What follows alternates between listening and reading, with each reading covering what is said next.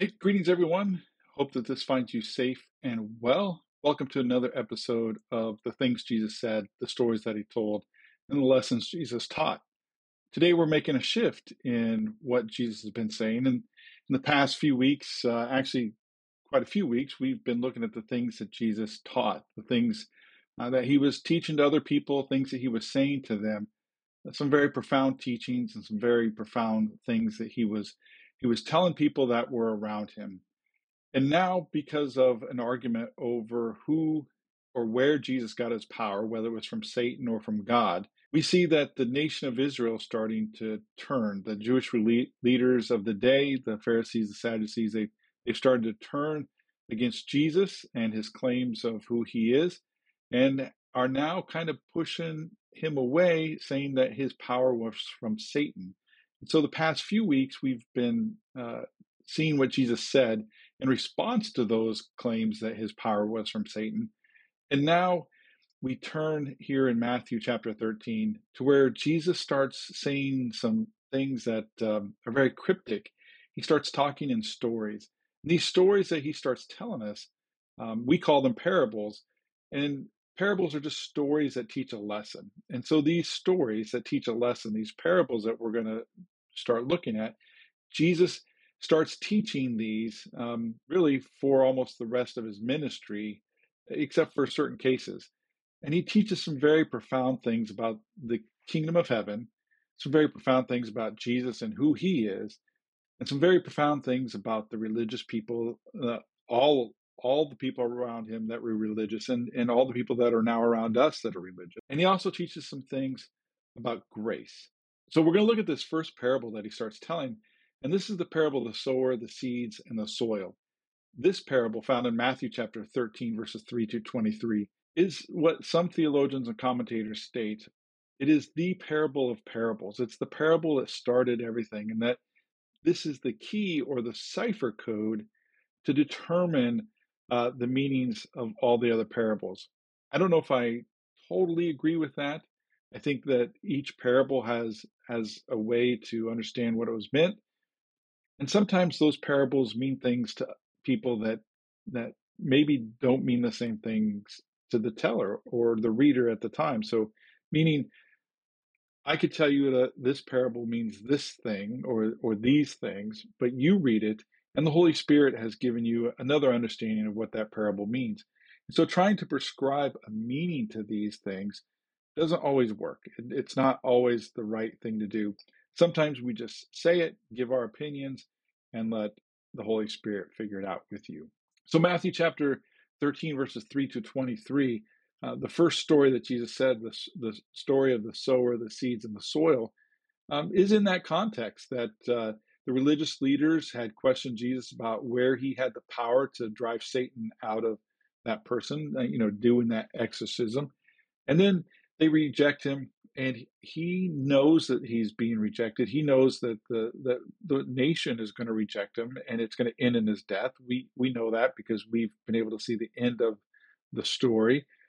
But because of that rejection of Jesus as the Messiah and the rejection of that messianic kingdom uh, of Israel that Israel was wanting, he begins to, to give some severe warnings uh, to the nation of Israel, and he, he begins to teach in these cryptic stories that teach that, that teach lessons. So this first parable is, has the imagery of a man who's sowing seeds, um, you know, for a crop, and that there's there's failures and uh, there's harvests, bountiful harvest, and these are some common metaphors to describe life, uh, especially back then but it's also some common metaphors to describe hardships, uh, you know, some instructions, some judgments, and the blessings of God as well. When we read this particular parable, you've probably been taught that these different, the soil, the, uh, the path, the rocky soil, whatever, are believers or hearers, and it's how we respond to the word.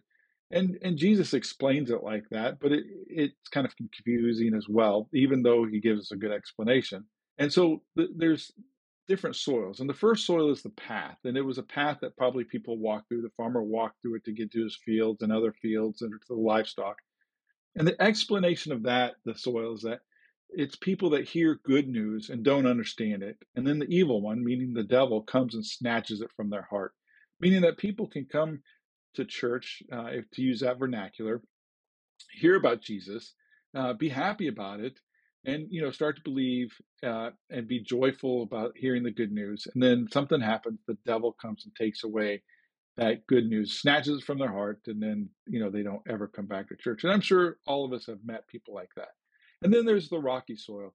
And this is, you know, probably some soil that uh, had some dirt over it, and then below it there's some rocks because, you know, the farmer probably didn't, you know, throw it right at the rocks, but you know there may be just a layer of dust over it. So, you know, the the the seed goes there, it, it it gets warm. You know, the rock helps it grow, you know, by letting the moisture get on it, but then um, it heats up the soil well enough. It grows, but there's no roots because of the rock, uh, and the plant dies. And this has been said that these are hearers who hear the message and receive it with joy. But like young plants with shallow roots, at, at first, you know, everything's fine, and then something happens, uh, and they're persecuted because of their belief. You know, family don't want to talk to them, friends don't want to hang out with them anymore, and then they just die because their their roots are shallow. They're not they're not experiencing true fellowship and eh, that that builds them up.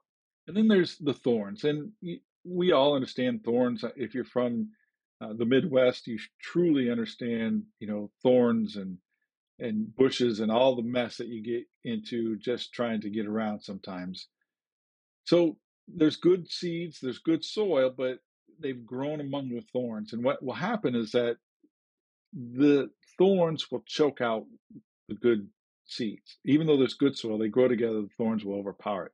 So the explanation that these are people who hear the word of God, they accept the good news, um, but but very quickly the message is crowded out by the cares of this life and the lure of wealth, and so no crop is produced. So that one's very easy to see. You know, we just get busy. There's things, you know, we got to go to work, we got to make money, we we got to we got to do this, and all those become more important than our time uh, cultivating that relationship with God.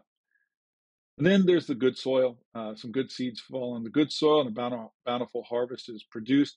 And that good soil represents the hearts of those who accept God's message and the good news. And then they just go out and do great and wonderful things for the kingdom of God. Um, and, you know, the huge harvest thing is not really literal, but it does mean a lot. But you know, great and wonderful things for God just means serving with your whole heart and and you know being there to to be ready to be His hands and feet when needed. Like I said, there are those that will say that these are these parables were told to explain how the, the king in the kingdom of heaven how people will understand the good news and react to the good news and i think that that makes sense uh, but then jesus goes on to explain the parable and when he explains it it sounds like there's a lot of stuff going on that get a little bit that gets a little bit more confusing. And so there are commentators who have come out and said that this parable really isn't about people, that it's about some of the things that Jesus was going through, that he was describing how he was interacting with people. That then there are those that say that this parable is about some of the things that the disciples have been encountering. And to me, that makes a lot of sense if you look at Matthew and how he wrote his stories, how he wrote the commentary on Jesus' life, and how we get to, to where we're at because of the discussion about whose power did Jesus use to drive out the demons. You can see that Jesus told the disciples that they were going to have a hard time. And so it just shows this could be that Jesus was explaining to his disciples hey, there will be people that this is like this. There will be people like this, and there will be people like this.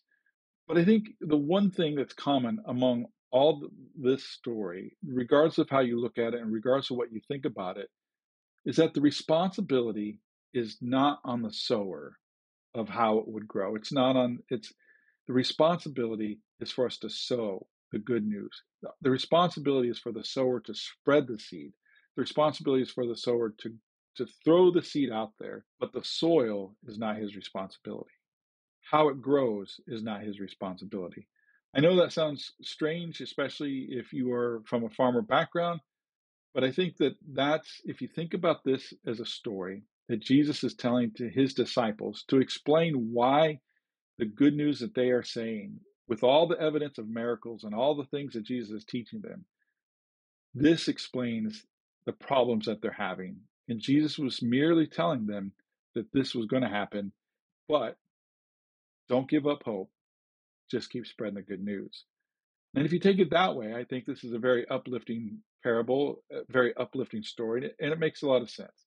So, you, as a sower of the good news of Jesus Christ, may you go this week and just spread the good news, whether it's through your words, through your actions, smiling at somebody in the checkout lane, doing whatever you can do to spread the good news. Just throw those seeds out there. Be a sower and let God worry about the soils. God bless you. Have a great week. Grace and peace to you.